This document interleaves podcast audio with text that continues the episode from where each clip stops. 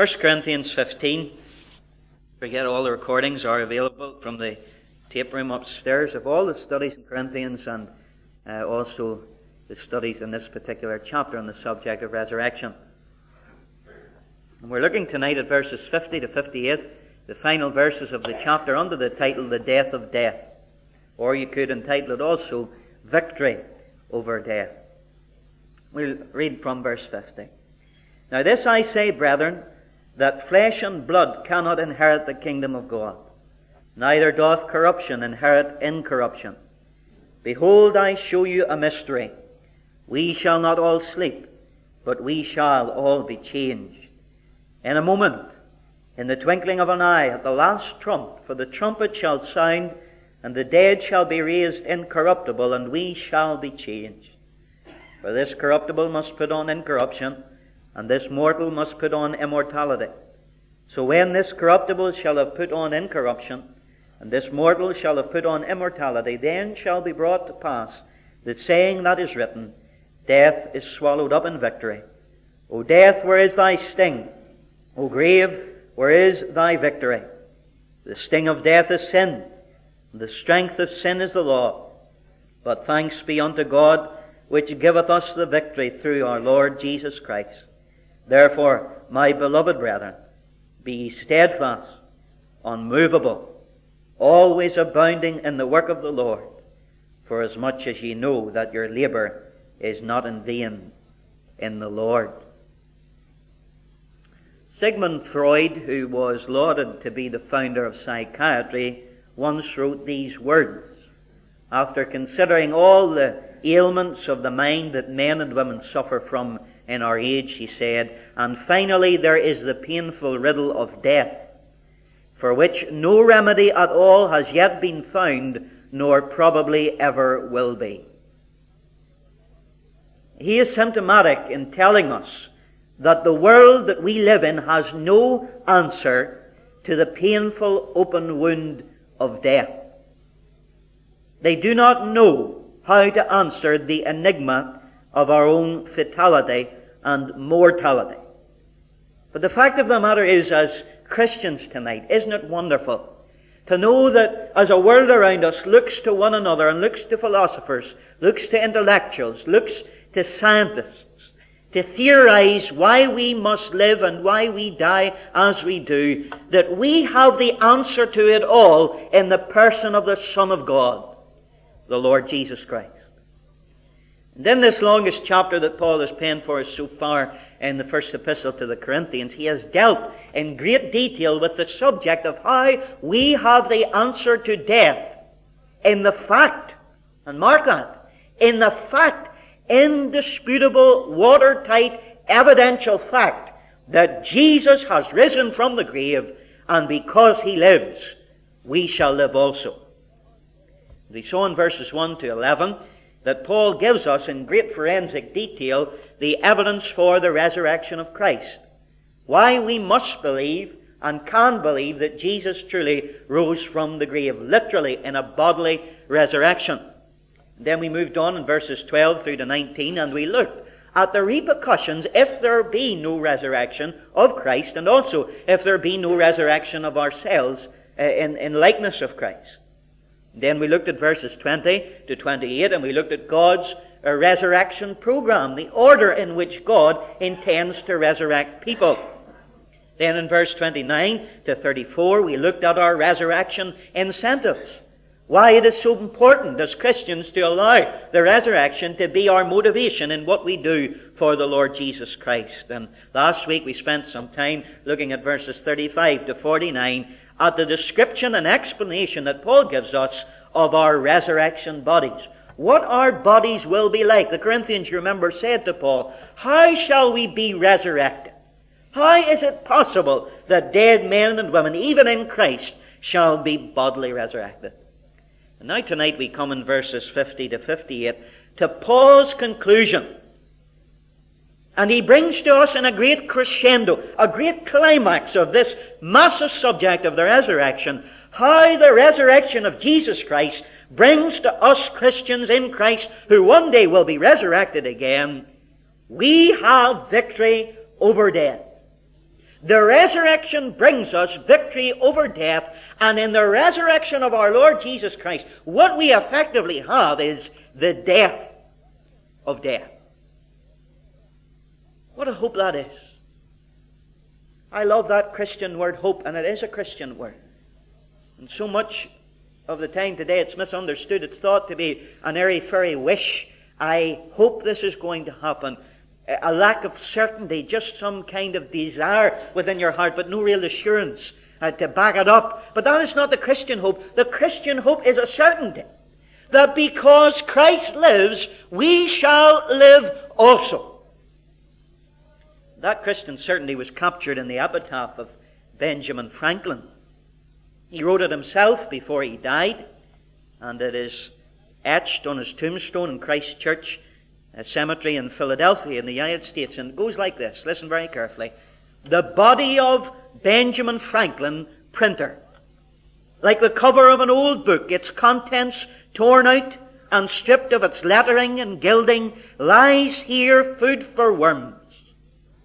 But the work will not be lost, for it will appear once more in a new and more elegant edition, revised and corrected by the author. Isn't that lovely? That is our hope. That those, those worms, as, as Job says, eat my flesh, one day I will stand in my flesh and I will see God. For I know that my Redeemer liveth. And so Paul tells us of this wonderful climax conclusion that he brings to us at the end of his great treatise on resurrection. And he tells us four things that we're going to look at tonight. He talks, first of all, about the change and how that change will be wrought. How the change will be wrought. Now, we looked at, at the mechanics, if you like, and the logistics of the resurrection body last week. But what we're going to look at this evening is who will be changed? Who will be changed? How will they be changed? How will it happen? And when will they be changed? Those three questions who, how, and when. And then we'll look in verses 54 to 56 at the conquest. What victory do we actually have through the resurrection of our Lord Jesus? And then we look at the credit. Who do we thank for such a great prospect that we have in view. And then, finally, as many times we find in Paul's epistles and writings, there's always a challenge. And he comes at the end of this great chapter, at the end of his message, with an appeal as to what manner of men and women ought we to be because of these truths that we have learned. So let's look first of all at the change that is wrought here. Let's look at verse 50. Now, this I say, brethren, that flesh and blood cannot inherit the kingdom of God, neither doth corruption inherit incorruption. Now you remember the Corinthians were starting to think through the vain philosophy of the Corinthian Greek philosophers that it was another impossibility that people should rise physically from the grave. But what Paul is saying here is, it's not an impossibility, neither is it undesirable, but it is of absolute necessity that we rise again from the grave and that our bodies are changed. Why? Because flesh and blood, ordinary flesh and blood, cannot inherit the kingdom of God. And when the kingdom of God is mentioned here, it, it means the heavenly aspect of the kingdom of God, i.e., the eternal state and heaven that we read of at the last chapters of the book of Revelation. Like the reason why a caterpillar does not fly until it goes through that transforming metamorphosis to make it into a butterfly, you and I, in our present state, are fitted for this physical world. We are not fitted for the eternal world.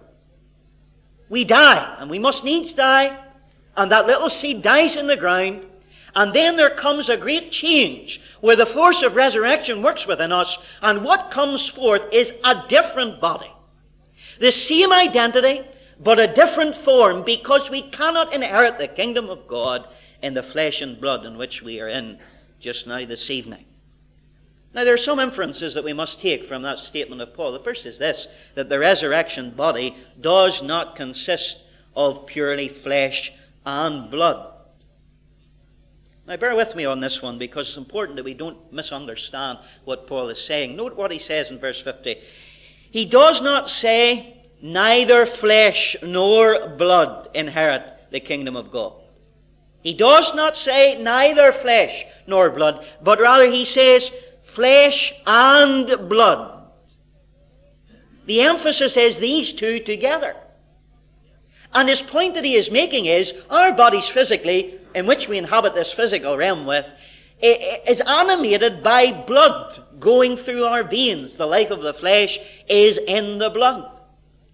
But this resurrection body, as we saw last week, is not a natural body that is animated by blood, but it is a spiritual body that is not controlled by our souls, i.e., our intellect, our emotions, and our will. But these resurrection bodies that we will have will be animated and activated by the Spirit with the Holy Ghost upon them.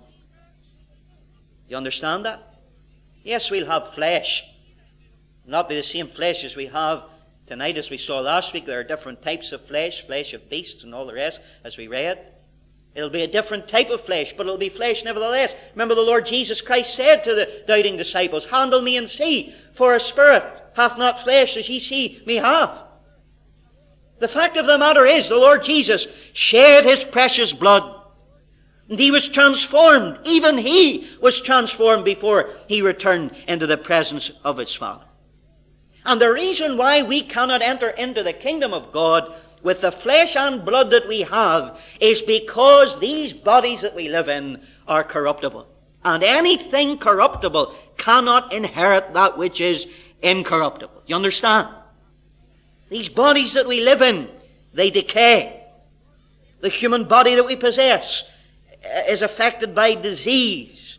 It is smote eventually by death and therefore cannot inherit incorruption. And that is why we have to be made different.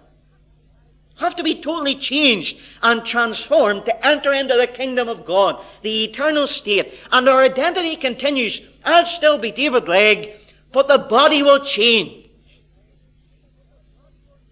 Now, because Paul says this, and all that he has said thus far, I think and I'm reading between the lines here, but I think Paul is anticipating this in the Corinthians' minds that they're perhaps thinking that he's talking so much about those who have died in Christ that he's perhaps ignoring the prospect of those who are living, those who he's writing to, and maybe those who are asking the questions of him.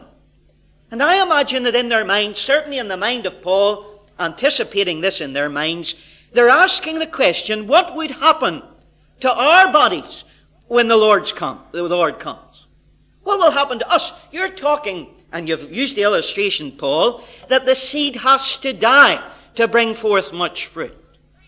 So if you have to die and the old body has to die before the new body can come forth, these Corinthians are probably saying, well, what about we who are alive when the Lord Jesus comes back again? If you have to die to get this new body, what's going to happen to us? What about the living? So, in answer to that question, Paul says in verse 51 Behold, I show you a mystery. He gives them the answer in what he calls a mystery. Now, let's make a definition here that we've done throughout this book, but maybe you haven't been here. A mystery in the New Testament is not something mysterious. It's not some kind of spooky enigma or puzzle that nobody can work out. But in the New Testament, a biblical mystery is a truth that had never ever been revealed before to anyone. It was hidden throughout the past ages. It was unknown, but now it is revealed in the New Testament to the apostles and to the saints who receive the apostles' teaching. Now, please let this sink into your mind and heart for just a moment. What a privileged people we are tonight to be post Calvary, to be post resurrection and ascension, to be post the finishing of the canon of Scripture, and to be sitting here tonight and to be party to a mystery that the great prophets and patriarchs and priests of the past in the Old Testament never ever knew. They never got a look into this fact. Now, you might say to me, but David, did you not prove to us in previous weeks that the resurrection is to be found in the Old Testament scriptures? And yes, that is the truth. That is the truth. But the mystery that Paul is talking about here is not the truth of resurrection, but rather he is talking here about the fact that you'll not even need to die to have this new body. In fact, if you're alive when the Lord Jesus Christ comes again, you will be changed as the dead in Christ will be. That is the mystery. Never before had it been revealed to man. And so he tells them in verse 51 We shall not all sleep. That had never been heard of before. But we shall all be changed. I think a better rendering would be we shall not all fall asleep. We shall not all as believers die. Not every believer will pass through death. Now that's very hard for us to conceive of and really reason and rationalize in our mind because we continually live in the midst of death. But Paul is saying, look, this is a fact that has been hidden through all the ages. This is a mystery that I'm revealing to you now that Christians may not die. You may not die.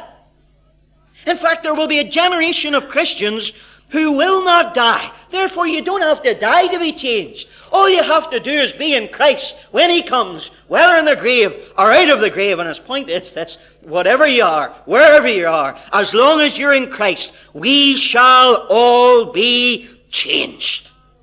Isn't that wonderful? The equality that is in Christ here. Now remember, he's talking to the Corinthians in all their sin and backsliding.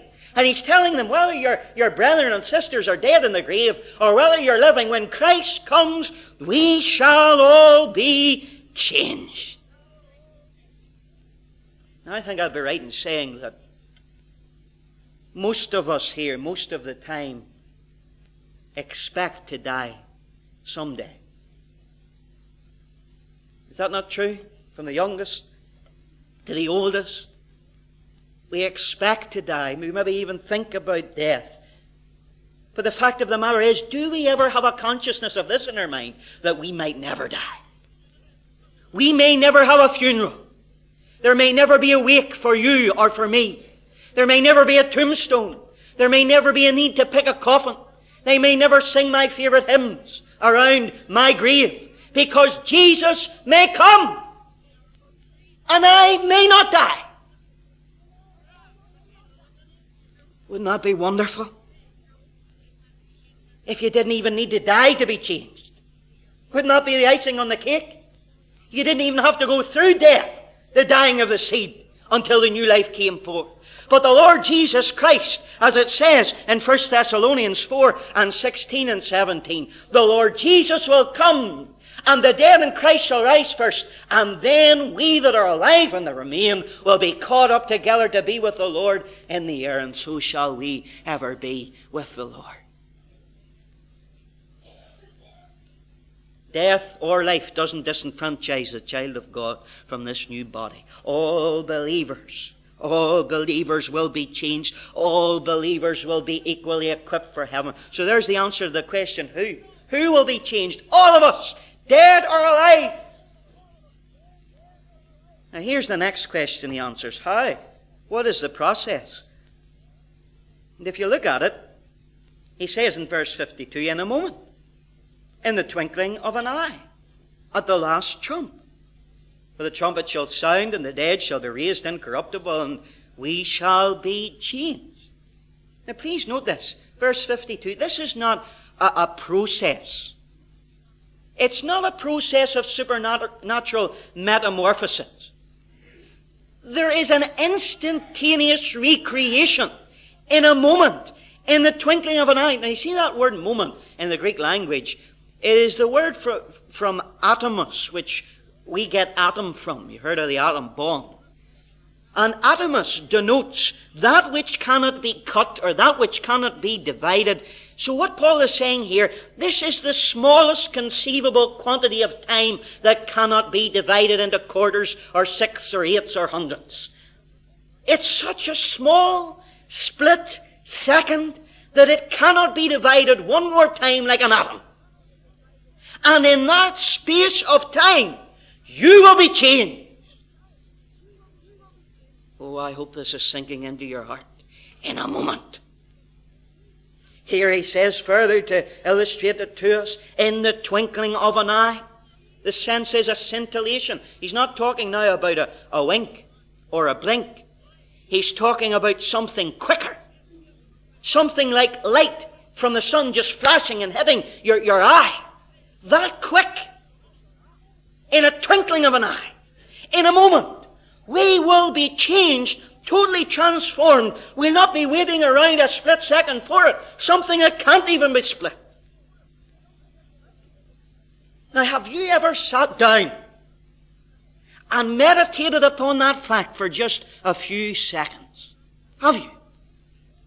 Have you ever contemplated what this means and the implications for many believers in Christ at this very hour? There's some dear children that we are regularly praying for. This very night they're lying in hospital beds and they're weak and they're suffering and some of them are dying and they're enduring days of pain and nights of agony. And some of them are crying in soul distress, Oh Lord, how long, how long must this go on? And there's gonna come a day when one moment they're in excruciating pain, and the next moment, before they can even think, they're up in the air with Christ and they're in a body without pain, without suffering, without trial. I doubt we don't think of this enough.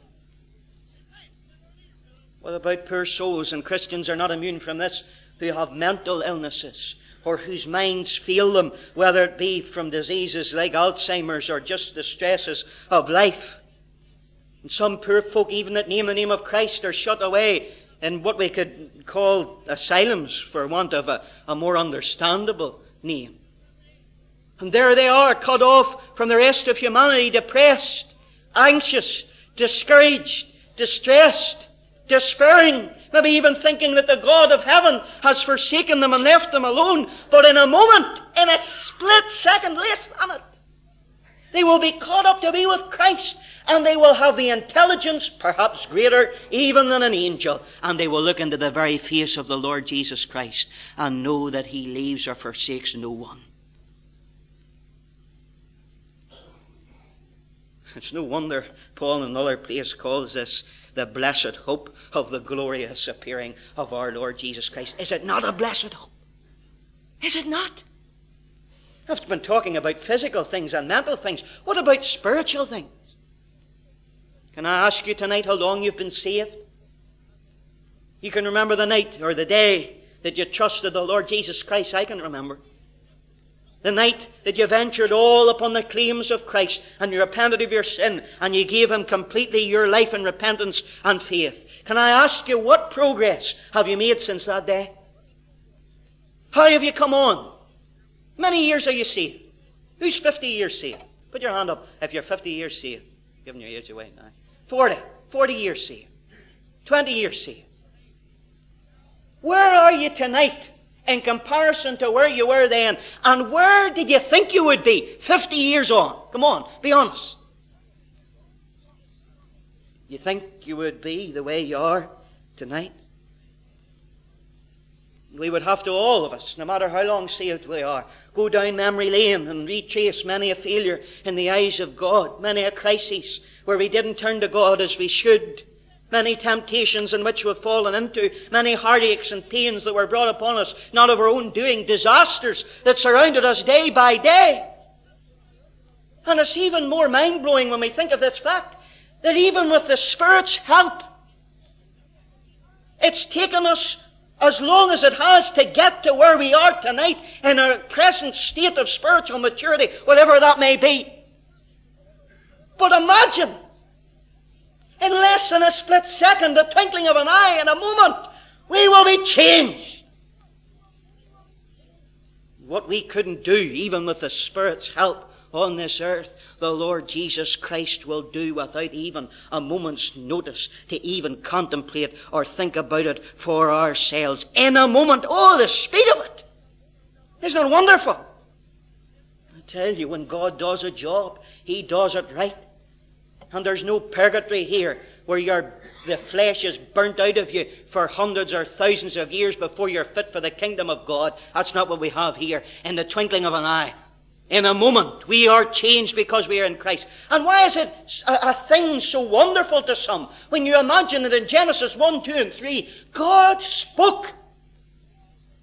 Here's an evidence that he didn't in some way use evolution and his own uh, providential purposes to bring creation into being. He spoke then, and the whole world spat, sprang into obedience according to his creative power. Omnipotent God.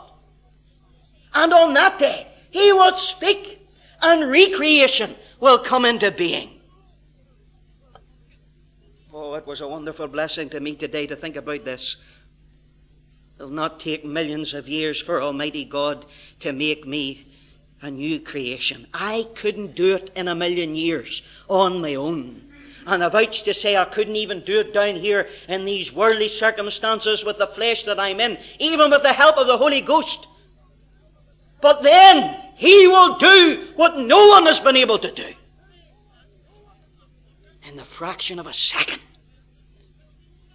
Isn't that wonderful? And then He says, being more specific about when, we've looked at who and how, but when this will happen, He says at the last trump. I don't have time to deal with this, but it's not the last heavenly trumpet to be sounded in the book of Revelation. The reason why that is in 1 Thessalonians 4 this trumpet is called the trumpet of God. It's not the trumpet of an angel that you read about in Revelation. It's called the trump of God. And it's called the last trump. Why is it called the last trump? Well, the last trump was an expression that was used in Paul's day by the common Roman army.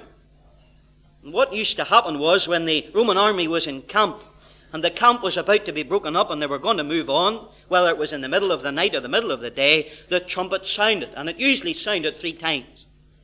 The first trumpet that was blown, the first blast signified they were to strike the tents, pull out the, the, the, the tent pegs, and prepare to depart. They were to get ready. The second trumpet that was blown meant that they were to fall into line, into their segregations, into their troops and their regiments just before going. And then the third trump was called the last trump. And when it sounded, that was the sign, no further order was needed, to march away. I don't know how long it was since you heard the first trump. When the Lord Jesus called you in the gospel and told you to take the old tent pegs away from this earth, and you took up your cross and you followed him in repentance and faith and were saved. And I hope tonight that you've heard the second trump and you've gathered together with the people of God in the ranks of the blessed and the redeemed, waiting the coming of our Lord Jesus Christ. But there's going to come a day very soon, I believe, when the last trump will sound and we will march away. Won't it be wonderful? At the end of the age of grace, the church age, during the United States Civil War, there was a, a group of soldiers who spent a winter's night without their tents in the open field. And during the night, there was a, a great snowfall of several inches, and at dawn, one of the chaplains up very early, probably for prayer, reported a strange sight. He said that all the snow covered soldiers lying on their beds, they looked like the mounds of new graves. And at dawn, when the bugle of the Reveille sounded, one man immediately stood up and rose from that mound of snow, one by one by one. And that chaplain's mind immediately went to 1 Corinthians 15, and he thought of the last trump and the dead being raised. But isn't it wonderful that we can say tonight, whether dead or alive, we all shall be change. And this corruption shall put on incorruption, and that Greek word put on was commonly used for putting on your clothes. And what Paul's saying here is our redeemed spirits will one day very soon put on redeemed bodies. And we will be complete. Doesn't he talk about it in another place in 2 Corinthians 5? Turn to it for a moment. 2 Corinthians 5, verse 1. For we know that if our earthly house of this tabernacle were dissolved, we have a building of God, an house not made with hands, eternal in the heavens. For in this body, this present one, we groan, earnestly desiring to be clothed upon with our house which is from heaven. If so be that being clothed we shall not be found naked, for we that are in this tabernacle do groan, being burdened, not for that which would be unclothed. We don't want our spirits to be released from any body, but to be clothed upon, that mortality might be swallowed up of life, to have an immortal body, an incorruptible one. Now brought us for the self same thing as God, who also hath given us the earnest of the Spirit. What a change. Eh? I hope we meditate on it much. We'll have to move on because he then talks in verse 54 to 56 about the conquest. Look at verse 54. So when this corruptible shall have put on incorruption, and this mortal shall have put on immortality, then shall be brought to pass the saying that is written, Death is swallowed up in victory. Now I want you to notice, before we go on any further in verse 54, that there are two groups mentioned here. There is the corruptible who will put on incorruption, and there is the mortal who shall put on immortality. And there is a distinction here. The corruptible refers to those who have died, whose flesh have corrupted. But there's a different sense speaking about those who are mortal.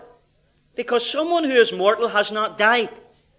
And those who are mortal are described here as being putting on immortality. So there's a sense here, I think, that what is being described is those who are dead in Christ and those who are alive when Christ comes again, who are in Him. Those who are dead in Christ, their corruption in the grave will put on incorruption. Those who are alive in their mortality will put on immortality. Whatever it is, we shall all be changed. Romans 8 and verse 10 tells us, if Christ be in you, the body is dead. You hear that? If Christ be in you, the body is dead.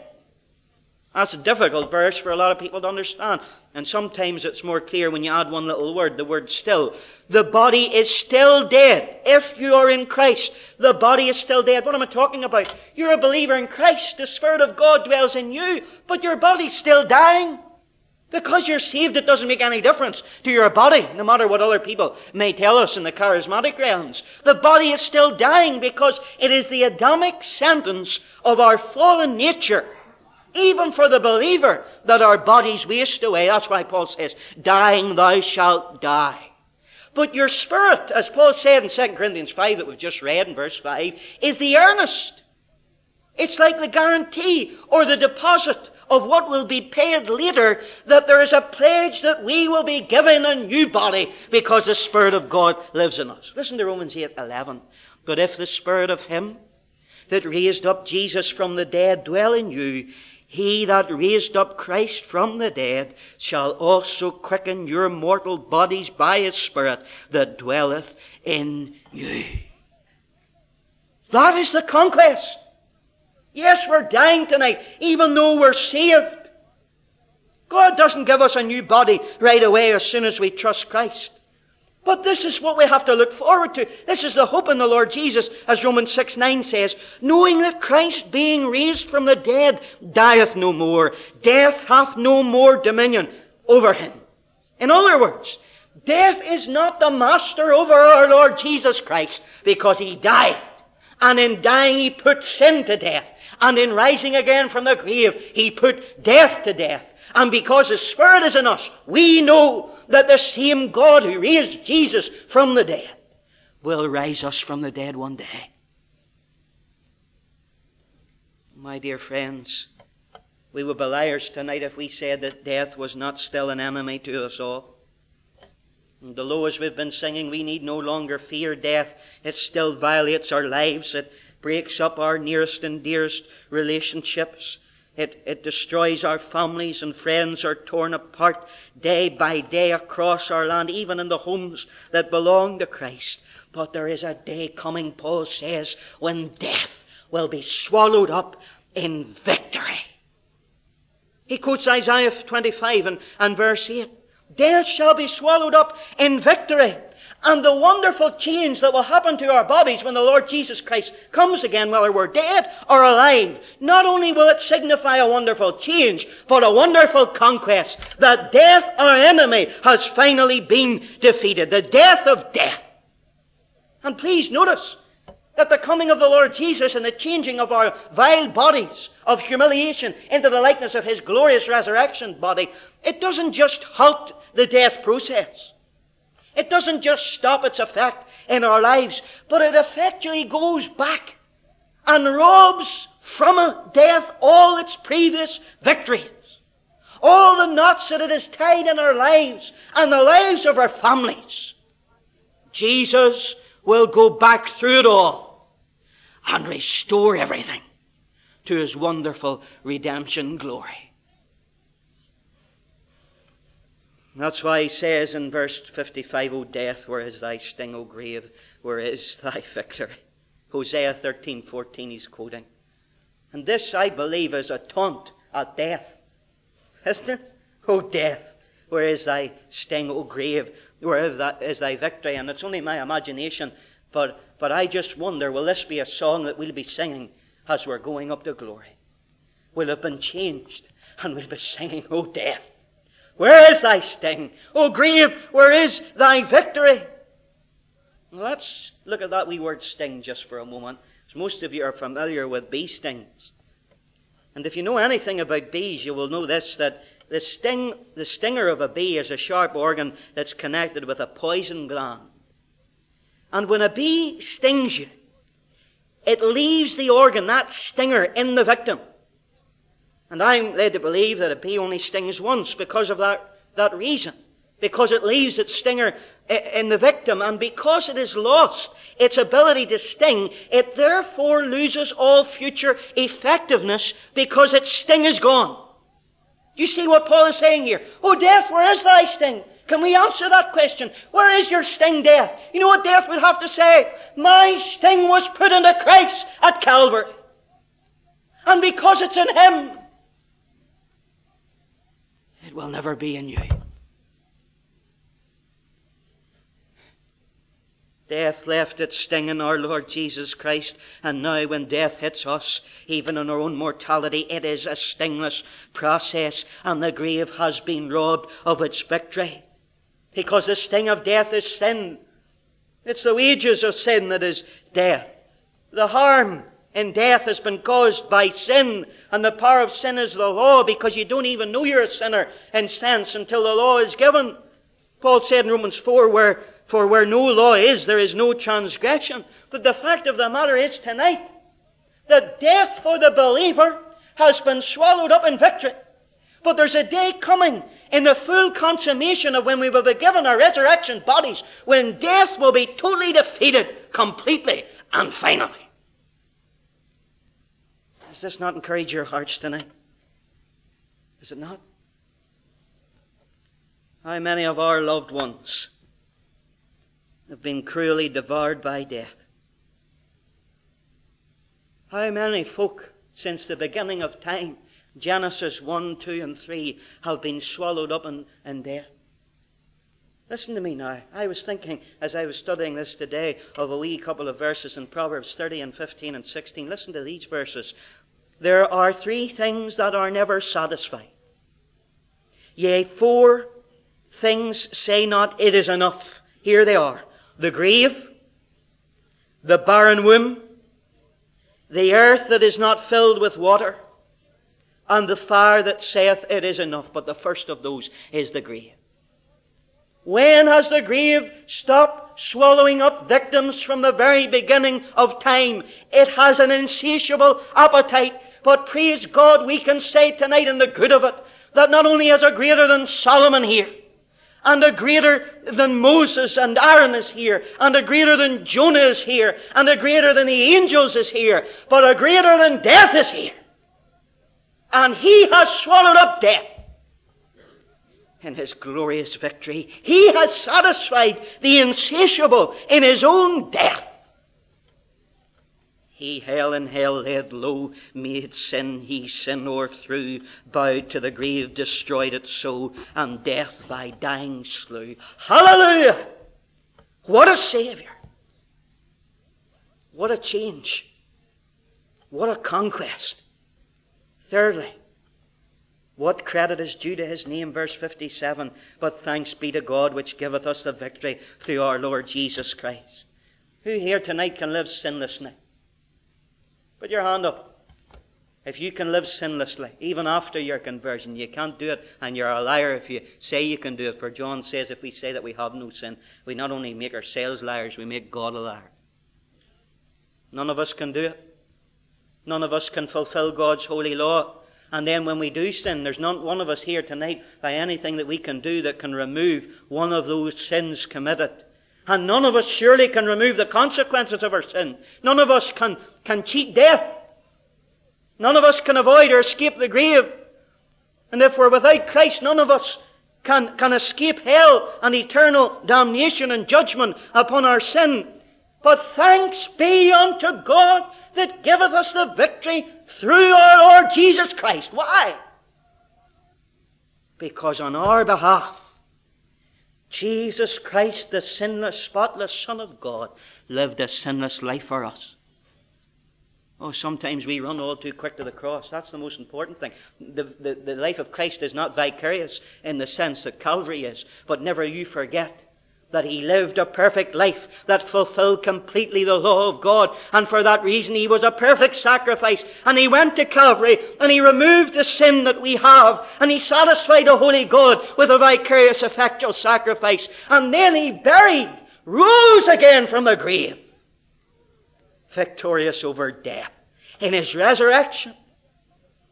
And all the victory he accomplished for us, he has given to us.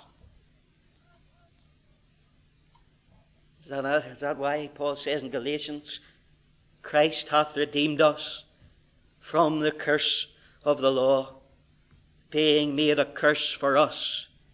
For it is written, Cursed is every one that hangeth upon a tree. You never lose the sight of this believer. He took your condemnation. He took your curse. And as he took all your sin and your guilt and your judgment, he gives you his victory in its place. How can we not thank God for him? How can we not praise him? Why do our hearts not overflow and burst with joy because of our salvation? The writer of the Hebrews put it well when he said, For as much then as children are partakers of flesh and blood, he also himself likewise took part of the same, that through death he might destroy him that had the power of death, that is the devil, and deliver them who through fear of death were all their lifetime subject to bondage. Death's sting is gone. The grave's victory is robbed. Death is declawed, it's defined, it's disarmed, it's destroyed, and one day, very soon, it will be finally completed, as we read in Revelation 20, where death and Hades were thrown into the lake of fire. And God shall wipe all tears from their eyes, and there shall be no more death, neither sorrow nor crying, neither shall there be any more pain, for the former things are passed away. Glory to God. What a change! What a conquest! And what credit is due the Lord Jesus Christ who gives us the victory. And here finally, Paul brings us, verse 58, to the challenge. Let's not miss this, whatever we do. Therefore, my beloved brethren, be ye steadfast, unmovable, always abounding in the work of the Lord, for as much as ye know that your labor is not in vain in the Lord the challenge. What's Paul saying? He's saying this. If you folk here in the Iron Hall tonight really believe all this about the resurrection that you've been studying down through all these weeks of this chapter, you need to be steadfast, unmovable. That's negative. It means simply you've got to stay right where you are, being seated and settled. And it's not talking about inertia or lethargy or laziness. It's talking about doctrinally and the truths that you've received around the cross, the resurrection and the glory of our risen Redeemer. You've got to stand unmovable and steadfast in all of the wealth of that truth imparted to you. Here's the positive. Don't move. Negative. Positive. Always abounding in the work of the Lord.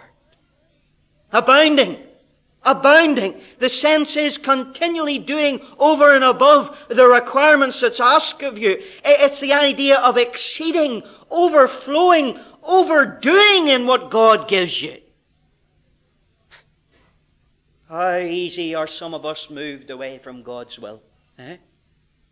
Sure, half of us don't even know if we're in it or not. Paul says, get in it. And don't get out of it. Do all you can for God in the midst of it. Don't move a hair's breadth. Remember, he said to the Ephesians, Be no more children tossed to and fro and carried about by every wind of doctrine, but understand what the Bible teaches and what you believe and get on with the work.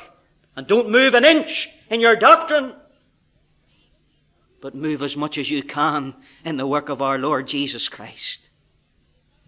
See, what Paul's saying here is if you abandon the truth of the resurrection, you will abandon your ways and your, your standards to the standards of this world. If there's no resurrection, there'll be no consequences for the way that you're living here now down here. There'll be no motivation for reward of selfless service and a sanctified life. It's all gone if there's no resurrection. So hold on to this truth. Live every day in the light of the glorious appearing of our Lord, and your changed body and your life will be transformed now.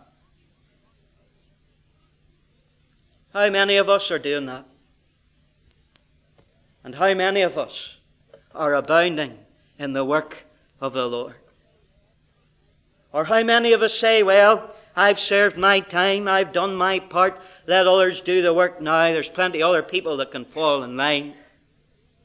And let me say that rest in the work of God is important and it's very necessary. But what Paul is saying here, I believe, is that if we're ever going to err, we should err on the side of doing too much rather than doing too little. If heaven's grace has dowered me with some rare gift, if I can lift some load no other strength can lift, if I can heal some wound no other hand can heal, if some in the work of the Lord, Read about Henry Martyn, the missionary to India and Persia, who said, I am determined to burn myself out for God. And he did just that by the age of 35. David Brainerd, the first missionary to the American Indians, died before he reached the age of 30, as did Robert Murray M'Cheyne, the great Scottish preacher. Because they overabounded, they give much more than their due exceeding requirements, overflowing, overdoing for God. Why? Because they didn't live for here. They lived for there. What about Jim Elliot? He said he wanted to be a flame that burned out for God. And he was the one who said he is no fool who gives what he cannot keep to gain what he cannot lose. And that's why God said, Well, I'll take your life and give you the glory of a martyr in heaven. What about Epaphroditus? We don't know much about him. But know this. Paul says in Philippians he was a brother, a companion in labour, and a fellow soldier. And Paul says of him that he was nigh unto death for the work of Christ. He was working to death for the Lord Jesus. Many are like that.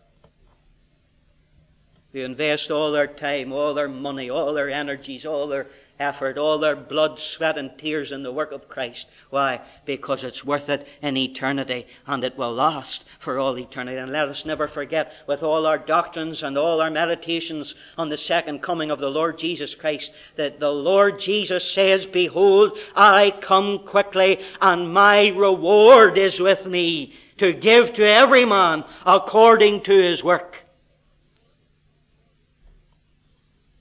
Oh, we sing when the trumpet of the Lord shall sound. Time shall be no more, and the dawning breaks eternal, bright and fair. What about the last verse? Let us labour for the Master. From the dawn till setting sun, let us talk of all his wondrous love and care. Then, when all our life is over, when it's spent, and our work on earth is done, and the roll is called up yonder, I'll be there let me tell you this, the end of this chapter, that the truth of the second coming of our Lord Jesus Christ and the fact of our resurrection should never ever make us theoretical, never make us idle Christians who sit looking for His coming and do nothing. But if any truth has affected me of late, I'll tell you this, and wanted to spur me on to do something for Christ and gripped my soul to work for God, it has been my resurrection. Whatever your work is tonight, it's not a waste. It's not in vain in the Lord, it's an investment. Why? Because the best is yet to be. I leave you with a poem of challenge as to what you do with the talents that God has given to you. Listen, it's only a few lines. If I have strength, I owe the service of the strong. If melody I have, I owe the world a song. If I can stand when all around my post are falling, if I can run with speed when needy hearts are calling, and if my torch can light the dark of any night, then I must pay the debt I owe with living light. If heaven's grace has dowered me with some rare gift, if I can lift some load no other strength can lift, if I can heal some wound no other hand can heal, if some great truth the speaking skies to me reveal, then I must go a broken and a wounded thing, if to a wounded world my gifts no healing bring. Jesus is coming soon. You will be changed soon. Will you be unmovable? Will you be found abounding in the work of the Lord?